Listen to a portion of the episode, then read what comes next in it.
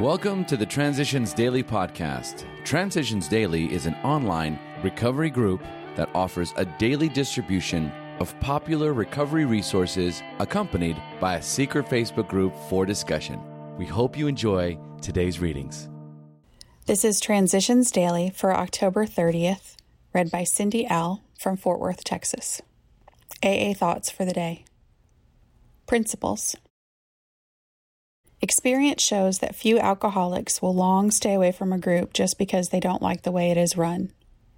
Most return and adjust themselves to whatever conditions they must. Some go to a different group or form a new one. In other words, once an alcoholic fully realizes that he cannot get well alone, he will somehow find a way to get well and stay in the company of others.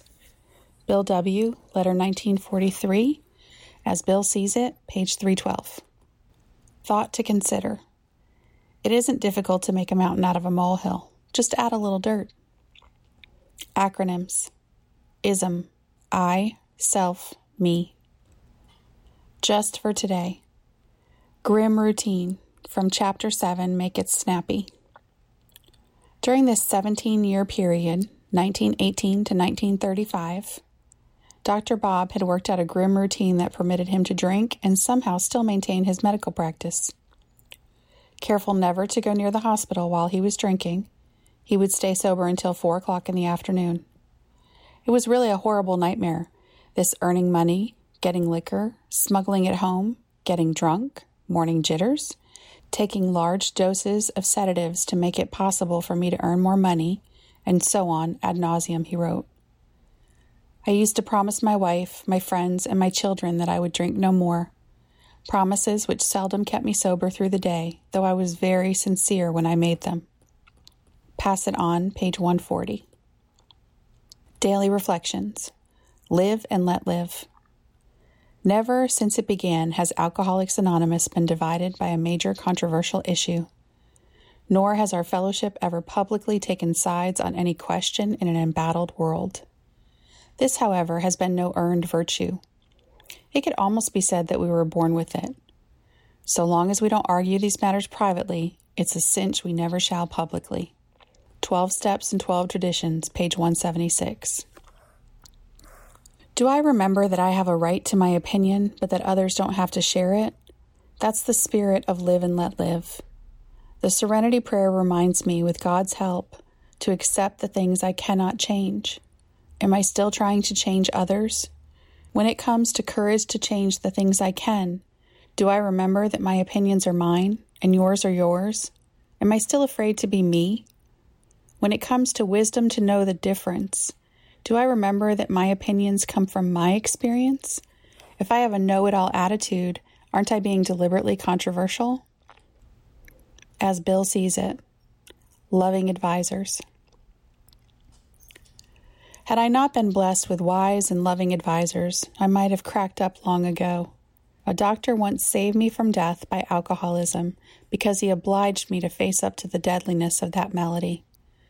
Another doctor, a psychiatrist, later on helped me save my sanity because he led me to ferret out some of my deep lying defects. From a clergyman, I acquired the truthful principles by which we AAs now try to live. But these precious friends did far more than supply me with their professional skills.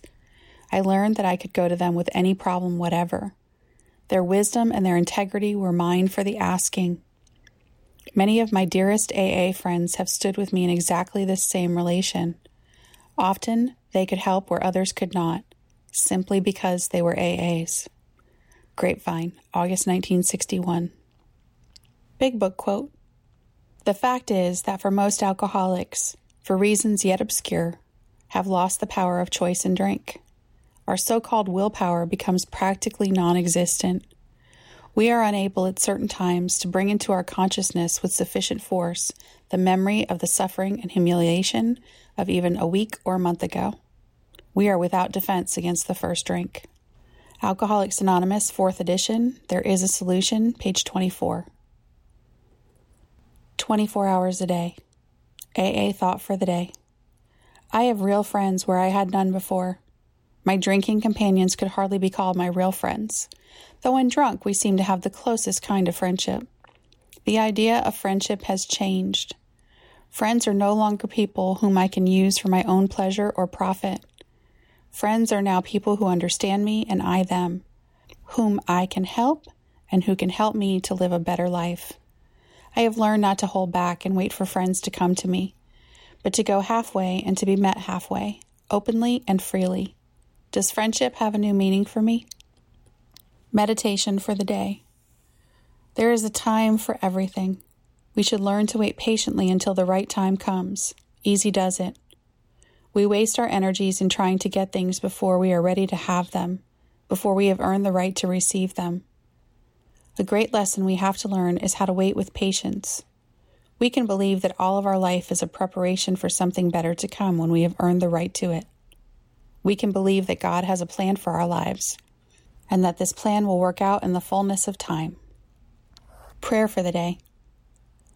I pray that I may learn the lesson of waiting patiently. I pray that I may not expect things until I have earned the right to have them. Hazelden Foundation, P.O. Box 176, Center City, Minnesota 55012.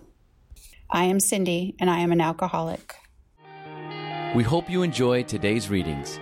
You can also receive Transitions Daily via email and discuss today's readings in our secret Facebook group. So for more information, go to dailyaaemails.com today.